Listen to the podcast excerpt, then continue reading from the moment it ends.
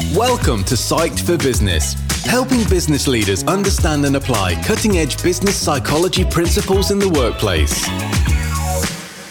Hi, and welcome to Psyched for Business. I'm Richard Anderson. Thank you for joining me. In this episode, I'm joined by Richard Wood from The Ready.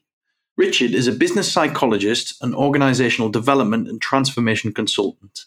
In this episode, Richard outlines how progressive organizations have a very unique way of working and he talks through some of the steps that can be taken to modernize the workplace in 2023.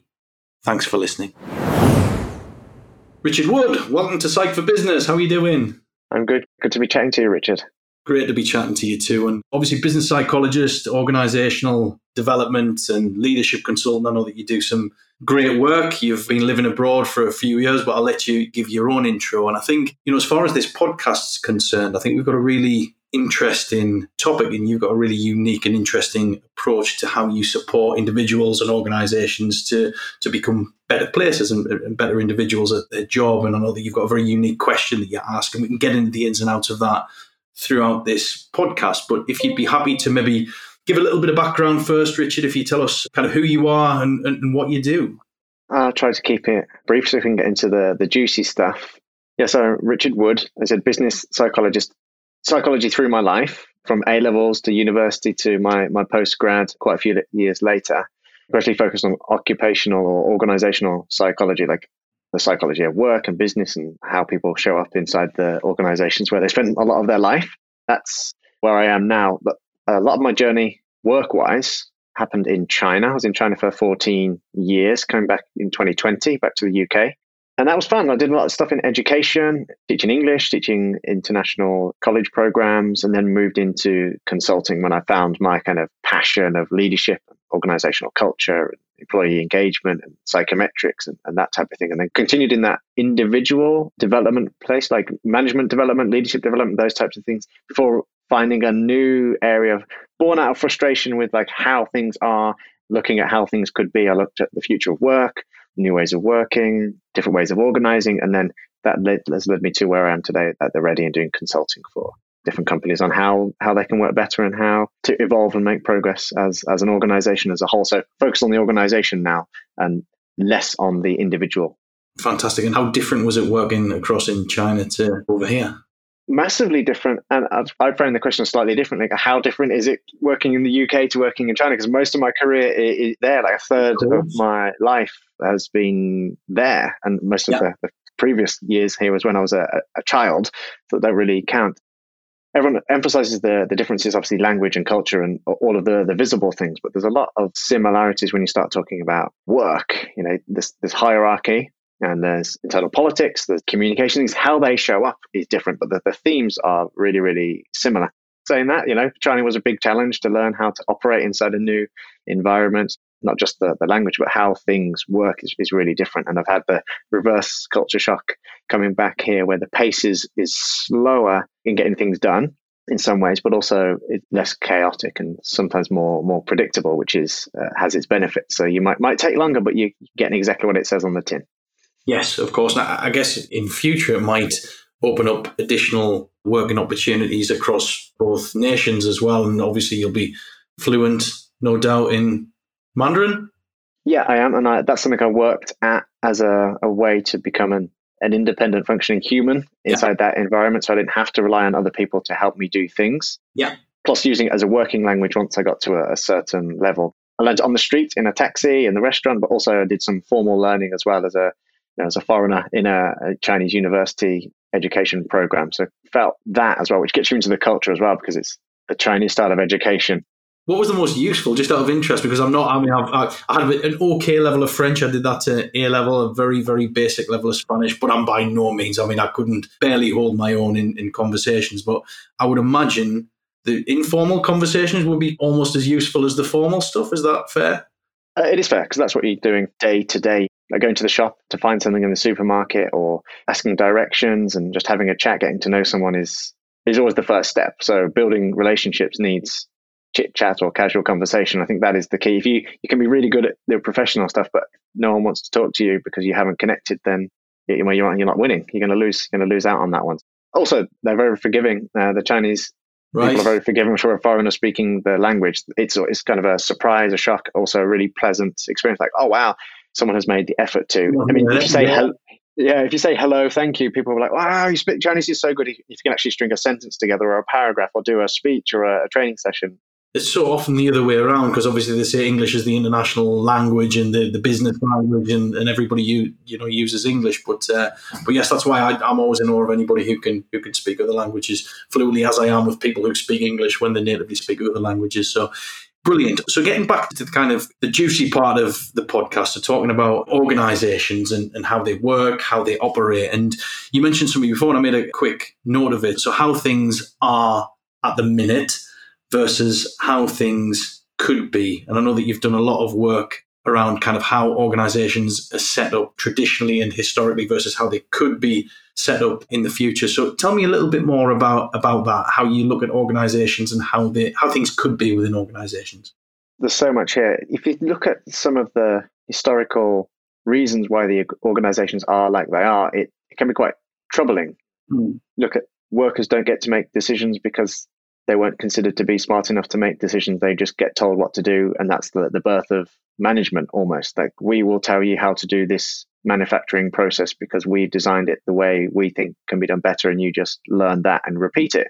Hmm. And it takes away the autonomy and the agency from the the individual. So if you look at that from a manufacturing point of view, and then that gets replicated inside what we call now call knowledge work, the same thing that you need to do this process, do it this way because of compliance, because of quality control, and it takes away innovation, it takes away the chance for new possibilities and you know, ways to make things easier. So there's a lot of load inside cognitive load inside people's work that is not actually the work. It's thinking about all of the things that are constraining or holding back or guiding the work, which isn't necessarily what grown up adults need. They just Yeah, they get course.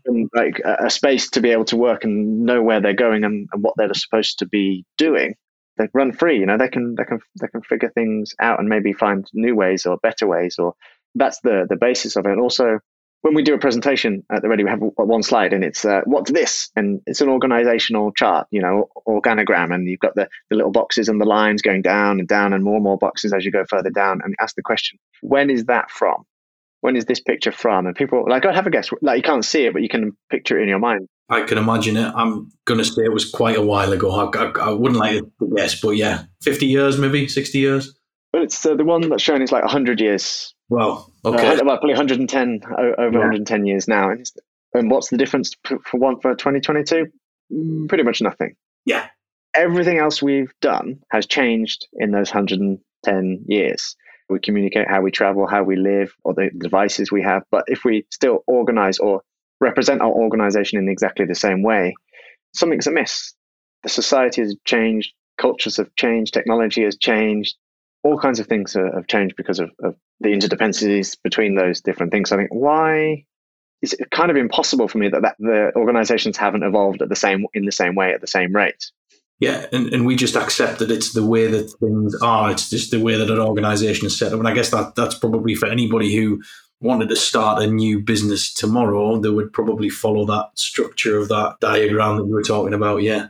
Exactly. So you look at some people say that I'm, I'm a startup, and that's great because you don't have all of the baggage of a, a hundred thousand people um, organization, all of the bureaucracy and all of the layers that come with it. But if you take the same approach, it has the same problems. It just might not kind of manifest themselves immediately because if you've only got three people, it's hard to have a big hierarchy. But it, it's still there. It, the foundations are still there. So if you kind of if you look at start as you mean to go on, it's easier to design well at the beginning than it is to try and change a company when it gets when it gets really really big. And I would imagine, and correct me if I'm wrong here, Richard, but I would imagine a lot of it's knowledge. I mean, I started, we could even talk about my company if it would be useful, but, you know, we're a small outfit. We have seven staff, and I guess we would loosely follow that broad organizational structure of which however many thousands of other companies do already. But, but for me, it's maybe a knowledge piece as well. So, what are the alternative ways of looking at how I can structure my organization and, and I guess what would the questions be that you would go into an organization and ask people in order for them to help change or, or maybe look at how that's set up?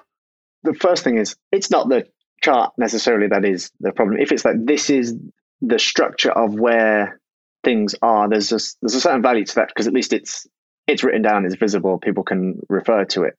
Mm. If you believe that that is how information flows and how work gets done, that's quite different mm. Because the value flow from department to department is not is not shown there. How the work gets done is not shown in an organizational chart. So that's just where people sit or you know who's reporting to whom in a in a chain of commands type of approach, which has a certain value. But if it's the only way you look at it, it's the only lens you have, then then it's more problematic. So that's part one is a kind of disclaimer to. I, there's nothing inherently wrong with that unless you over. Uh, yeah, yeah. No, no, no. You, you did, and that's what happens inside the organization. That oh, we can't do this because it's in that box, not my box. And like yeah. that's only because there's a box. Yeah why do these things have to go into to separate boxes? So you know you're familiar with with silos. If if you create a silo, then a silo is, is there. If you break that down or work across silos. So one of the things we do inside the Ready, and there's other approaches to this. So there's holacracy and so, sociocracy. It's based on on circles. It's just a change of shape, maybe, but also it, it's not because there's distributed authority inside a, a, circle, and it's not layered upon layer. There might be a an overarching circle that includes the heads of all of the different circles for making the organizational wide decisions. So like the head of the head of the hiring circle, the head of the training circle, the head of yeah. the psychometric circle all come together inside the, the master circle, so to speak, uh, the super circle. And it's a different way of organizing because there's more equality of the distribution of power and people are close to the decisions that affect them and it's very clear line between what they can and can't decide what they are or aren't responsible for or accountable for. So it's we, we have this authority and like we, we have this amount of money that we can spend as this circle. If we need more we have to go one step further up. And you can be on multiple circles because you can have multiple roles. So there's just more dynamism about it. And you know imagine a, when everyone's at the round knights of the round table if you're if equal you're looking at each other there's no one that's necessarily at the head. Someone is the head of the circle, but doesn't necessarily mean they're the person with all of the power. They might have certain rights that are afforded to them because they have been elected into that role, but they still can also be deselected from that role and somebody else can be nominated. So it's much more dynamic where the role is not your job. The role is one of many roles that you have. Yes.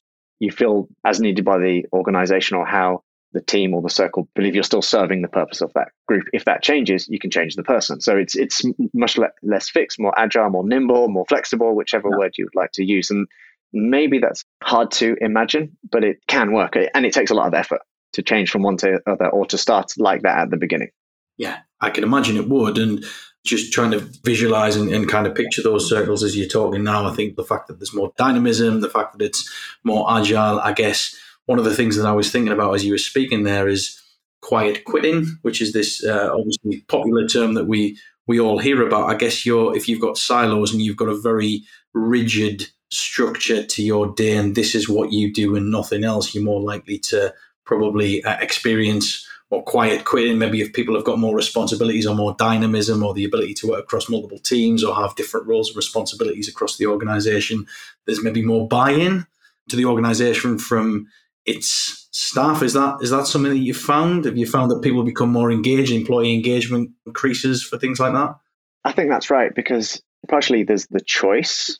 You can choose to a certain degree where you would like to go, which circles you'd like to be, what role you would like to take inside a circle, or whichever structure you you have.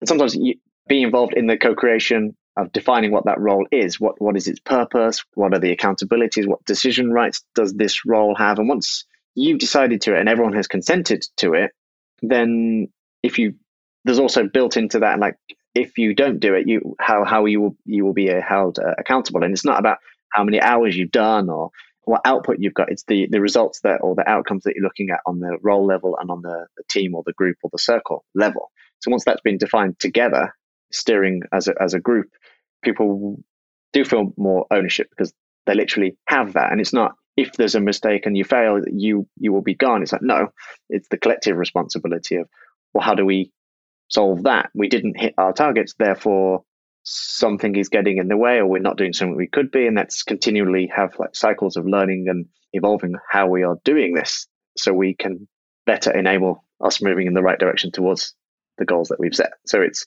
it's a, ch- it's a change of mindset as well. It's not just oh, uh, being uh, engaged; it's also being fully accountable and putting things down so you can enable yourself to continue to be engaged. If you define it yourself and you define it in a way that doesn't inspire you, then you've set yourself up for for failure. But I mean, who who would do that? Well, yeah, uh, very few people. Some people would, but very few people would do that. We would believe people inherently want to do good work. They're motivated. They, they don't want to go to work and not work. Of course, yeah. They choose the wrong place or they've been hired into the wrong position if there's a problem earlier earlier on in the funnel. But if they've been selected correctly for the, the right kind of role, then they want to do the work and they want of to do it well because that's how humans. That's well. That's how yeah, that's how we're wired up. Of course, it is. Yeah.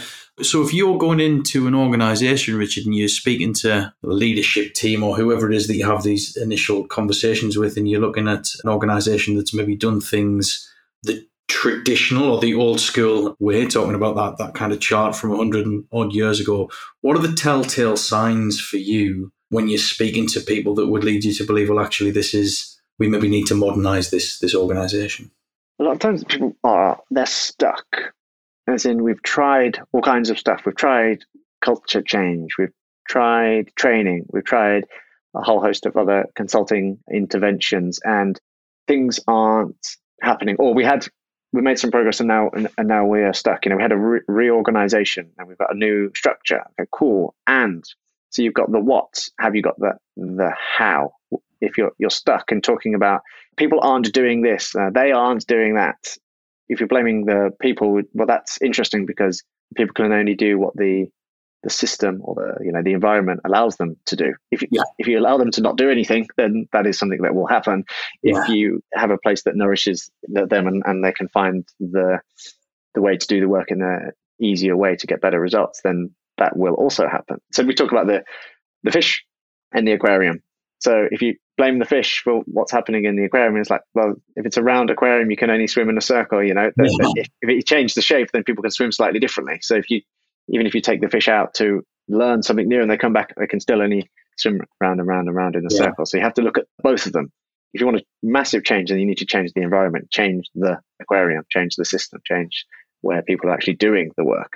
Yeah. Because when I was doing a little bit of reading um, before this podcast, it was as part of the article, it, it, said, you know, leaders might blame members of staff. The staff might say we've got the wrong leaders in place, but if we're not going to change fundamentally the, the system itself, then this is going to go on in perpetuity.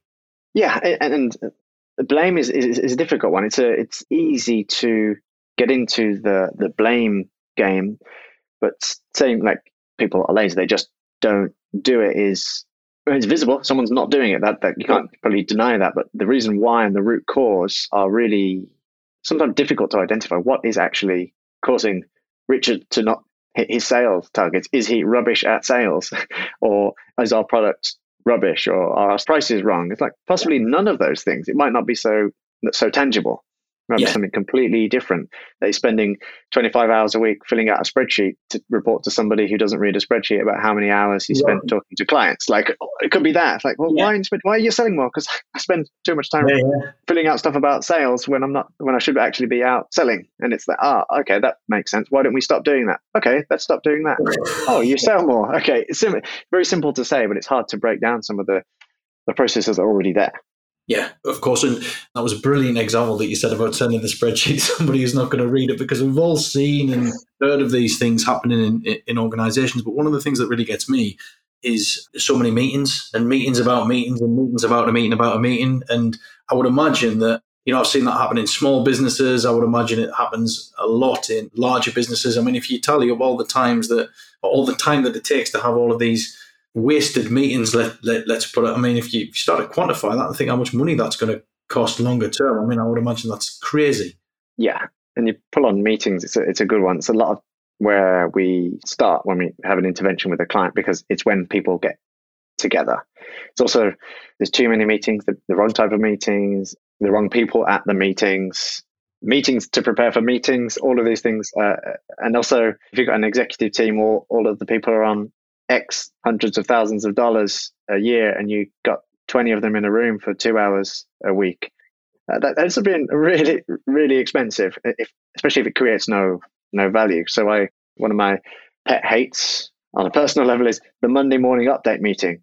Like, well, what have you got to update? You've just come back from the weekend. Yeah. So you want to hash up what happened last week. Who are you updating for? Why does it have to be a meeting? Is there a better question? Is there a better time for that meeting? I mean, I wouldn't put it on Friday afternoon either. Let's uh, just find a, a, time, or even do we? Does it even need to be a meeting? Could it be done using modern technology or something else? So I, I think the Monday morning meeting can be a killer. I mean, there's there's always exceptions. That could be a well-designed meeting on a yeah Monday cool. at nine o'clock, just because that's the only time people have. They, they then do that, but not just to satisfy the boss's curiosity that everyone has been busy uh, last week. Expect them to remember what they've done last week on, on the Monday morning before they've had their first cup of coffee. And then it becomes habitual, and everybody's doing it every single Monday, and nobody wants to be there, and nobody's really listening to anybody else's update. They're just giving their own update, waiting for the chance. All of that. So that's me being cynical, Richard. I'm sure it doesn't always happen like that, but there's all of those things to to probably consider. So again, if, you, if you're talking about these things on an organizational level, and you're trying to dig deep, when you go into an organization to find out what are the barriers and why do we feel stuck how do you go about doing it? Do you, do you speak to individual contributors? It leadership teams? How does that how does that work? Well, don't try to do the same thing for every single okay. member of the organization at the same time. It's too big, mm. and you won't get anywhere. That would be the the take. But also on an individual level, possibly too small. So like the A team would be like the unit and maybe engage in multiple teams depending on the, the scope of, of the work. And keep it small. So and, and safe. You know, if you've got eight people, 12 people, if they do something slightly different in an organization of several hundred, several thousand, tens of thousands, then it might not even be a blip on the radar, but it could be the place where momentum starts. So start small, get people doing different things. And then from that team A, who do they work with most closely? Uh, like at teams B, C, D. And then you kind of, you grow it out there and some people like, oh, you seem to be getting good results. What are you doing? Or, oh, your team seems to be happy and productive. Like, what are you doing differently? Just kind of pique the interest of the people around you. Like, well, you seem everyone's different. You don't yeah, yeah. seem to be doing all of that kind of supervisory management stuff. You seem to be doing lots of enabling things like how does that work? And just just it is a natural. Sometimes there's an organic way of of that uh, progressing. Sometimes you kind of need to be saying like, oh, you work with IT a lot. Let's go and discuss how you can work better with IT because yeah. It's not there yet. Sometimes you have to be really explicit let's, let's do that because there's an interface there that is struggling and everyone's frustrated. So let's get it all out on the table like why are we're frustrated. Oh because of this and that. All right let's find a way to overcome that and see what see what works. And if it works then we go to the next thing. If it doesn't we we try something else.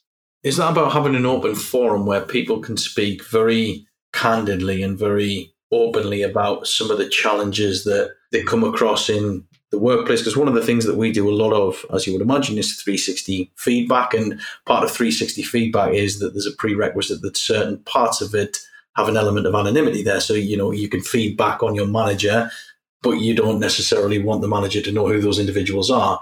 How do you kind of navigate that part of the process?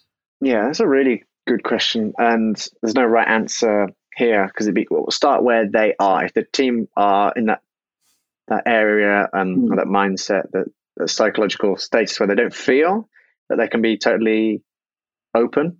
Yeah. Then you could go with some anonymity of, well, you know, ask that question, what's holding you back from doing the best work of your life? And just people know the answer to that. Will they share the answer to that is two different things. People know what annoys them, what get, gets them down, you know, what, you know, some extreme cases, what makes them cry on their way home from work, you know, they, they know what is causing that.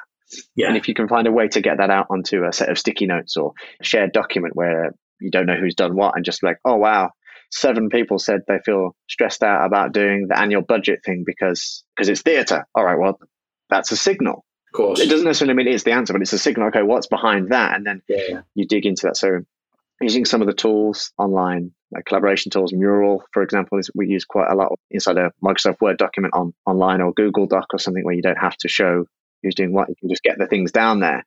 And it doesn't have to be done verbally, it doesn't have to be done live or synchronously. You can do it asynchronously, which helps sometimes with the anonymity because you don't know who went in where, but it, it can really get some of that stuff out.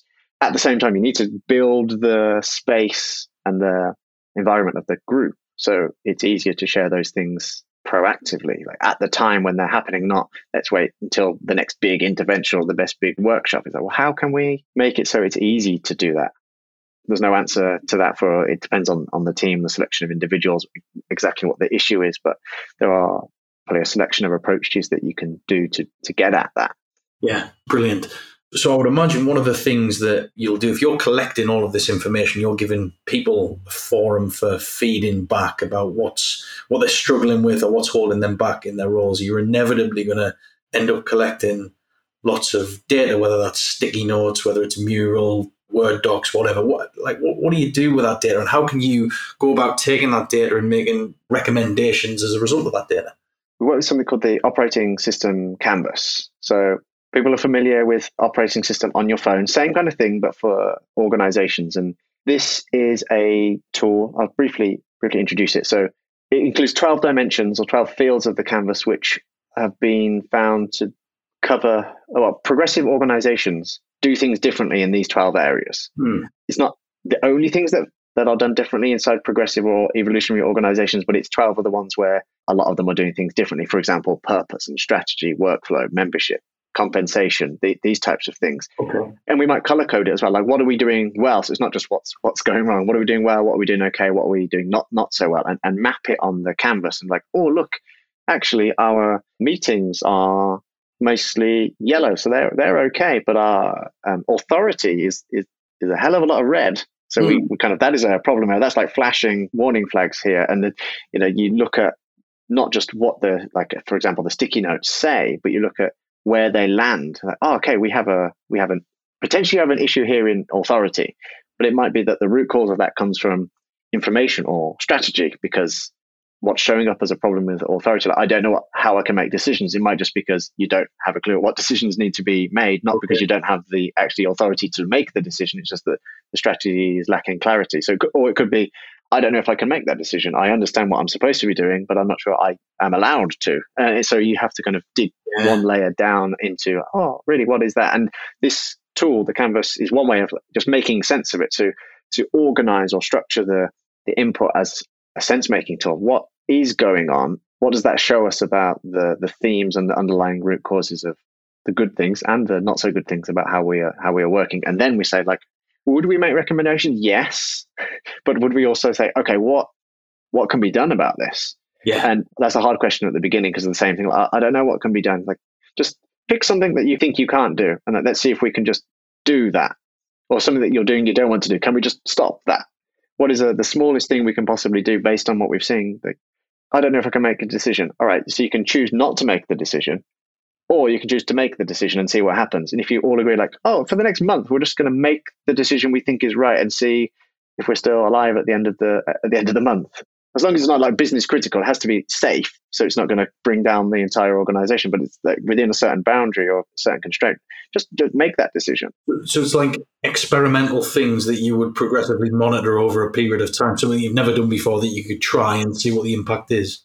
Exactly. And it is about experimentation. What is the, the, the tension, the, the problem? What is the practice that we could do? So the tension is, I don't know whether I can make decisions. Practice could be all right. Either you clarify what your decision rights are, which takes quite a lot of effort, or it could be just try making the decision. And the experiment would be let's do that for four weeks, six weeks, 12 weeks. And then we do a retrospective like, what difference did that make? Did that unblock the work or did that cause more problems? And doesn't mean if it caused more problems, we don't do it. It's like, well, what are the other problems? And what do we do with those? And just go, keep uncovering and this like the snowball effect. It could feel overwhelming. It could be like ah but at least i have a this small piece that i i know that i am trying something with.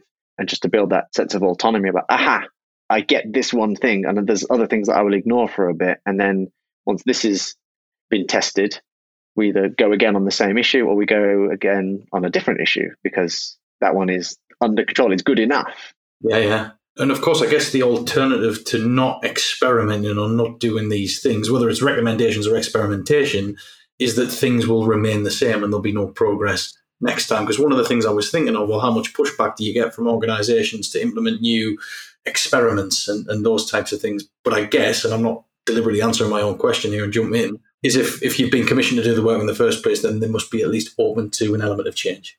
Yes, I mean, so yes and no is one of my favorite yeah. answers. Like, yes, there'll be someone who is like, yeah, we we we need to try something different. We we understand that, and people like, yeah, we're yeah we're really open to experimentation. And it's like, okay, cool. We really want the team to do experiment. Oh, hang on, you want the team to do experimentation? No, no, no, no, no, no, no, no. Also, you. like also yeah. you leadership team you if you don't experiment with giving away some of your power then you cannot expect other people to suddenly suddenly magic up this extra power that you haven't given up because yeah. you those things are in conflict with e- with each other. So, it, so kind of that's quite a simple way of, of looking at it, but it is it is important that. So that's where we come up sometimes like, oh no no not not me, yeah. them. But no no that's number one. Let's start there. Like yes you, a you collective you is where we're starting, and not you versus them. That's that probably is one of the dynamics we're trying to we're going to cut down on. Yeah, that makes total sense. And you talked before about progressive organizations. Normally I, I, know that you didn't use the word adherent to the operating system canvas but but uh, kind of align themselves more to it than, than, more traditional. I'm using the word traditional again. You know i'm probably using the wrong terminology but, but you know where i'm going with that. What makes an organization have the appetite to go from that more traditional old fashioned model if you like to becoming a progressive model and maybe looking at things like the canvas? Is it is it productivity? Because you, you give the example before, and it was a really good one when you said that people were felt stuck and they've tried a lot of different things and, and nothing seems to be working.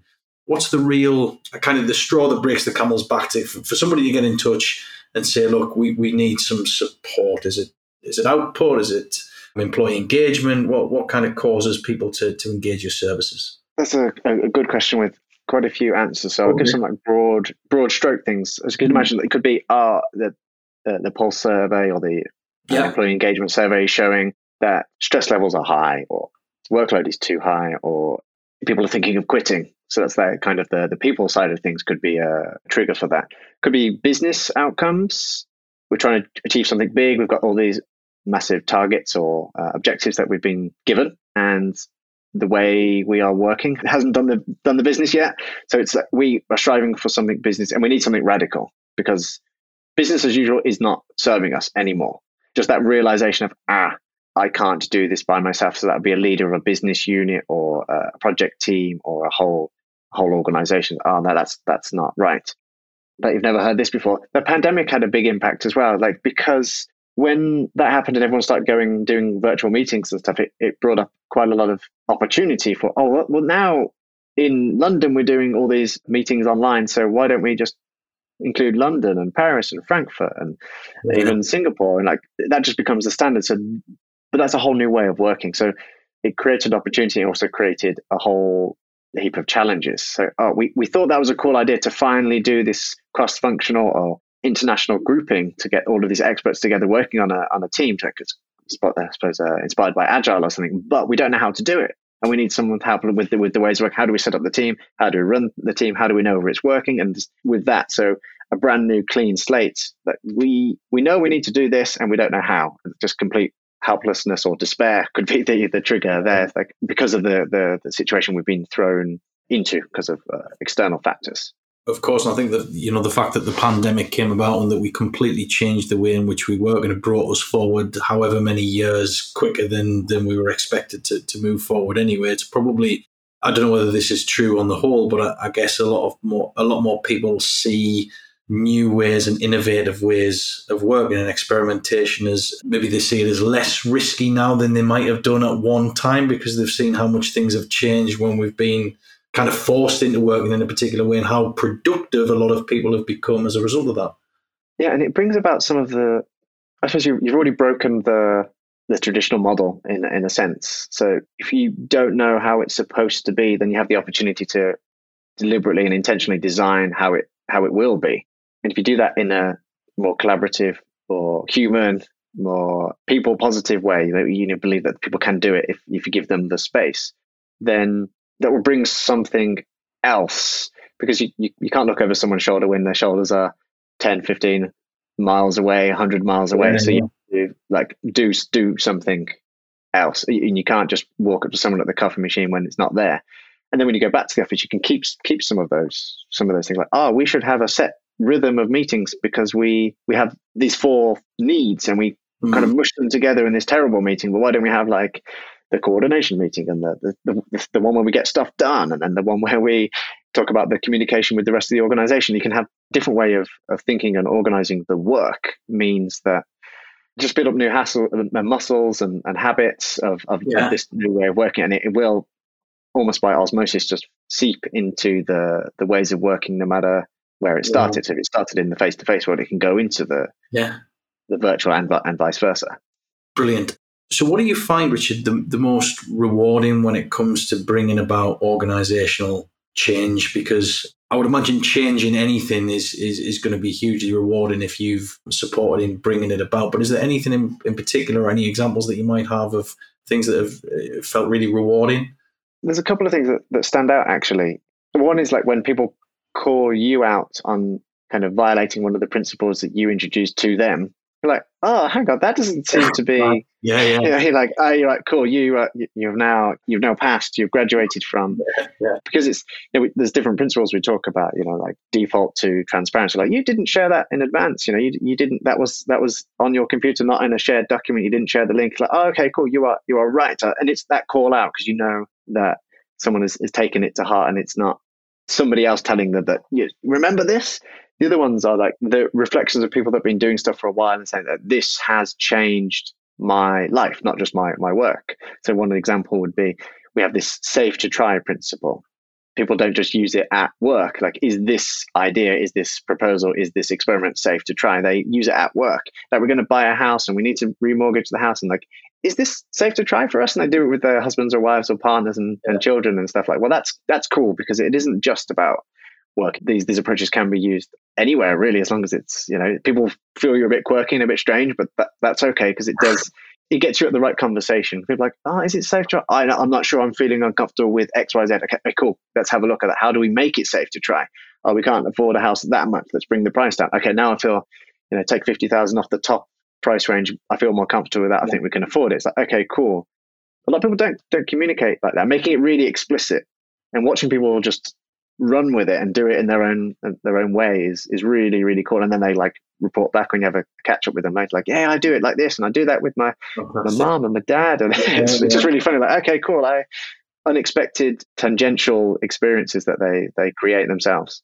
No, absolutely fantastic, brilliant just kind of finish finish up, Richard. I've, I've loved the loved the conversation, and I think we'll we'll finish on. If you're happy, just to to talk a little bit about the Ready, maybe, and and and yourself, and how you can support organisations. I know that obviously we've talked throughout this podcast around that, and the other thing I was going to ask is: Is there anywhere that we can point people in the direction of more information on the operating system Canvas? Because I know that it's a, a nice document that's downloadable that people can can look through as well. Sure. Yeah. So the the Ready is you know, a future of work consulting company. Uh, they're doing uh, organizational design and, and, transformation in the form of like workshops and advisory services and full on transformation services. So that's good for different sizes of organizations and scopes of work. And what that entails is, is as you can imagine from the conversation, all, all kinds of stuff. So we would really, we're really interested in speaking to people who are like passionate about changing the world of work, changing mm. how they work, not that we have all the answers of what you're supposed to be doing, but we can help with the how are you going to get there? How can you do that in a better way that less friction, more smoother, more human friendly, that type of thing. So uh, go to you know theready.com. Uh, if I can plug another podcast on your podcast, the, the Ready podcast yeah, is called the uh, Brave New Work podcast on on you know Apple iTunes and any anywhere you get your podcasts from. And for me, look me up on, on LinkedIn, Richard Wood. That'd be good. And I'll, I'll share a link to the an article that has the operating system canvas, which explains what it is and it gives you the, the ability to to download. And that'll be on. That's a medium workspace that the Ready has and has other articles and other interesting pieces that you know people might want to have a look at. Fantastic. Well, Richard Wood, thank you very much for your time. Really enjoyed speaking to you, and we'll catch up soon. Thanks, Richard. I really enjoyed the chat. Thank you. Me too. Take care.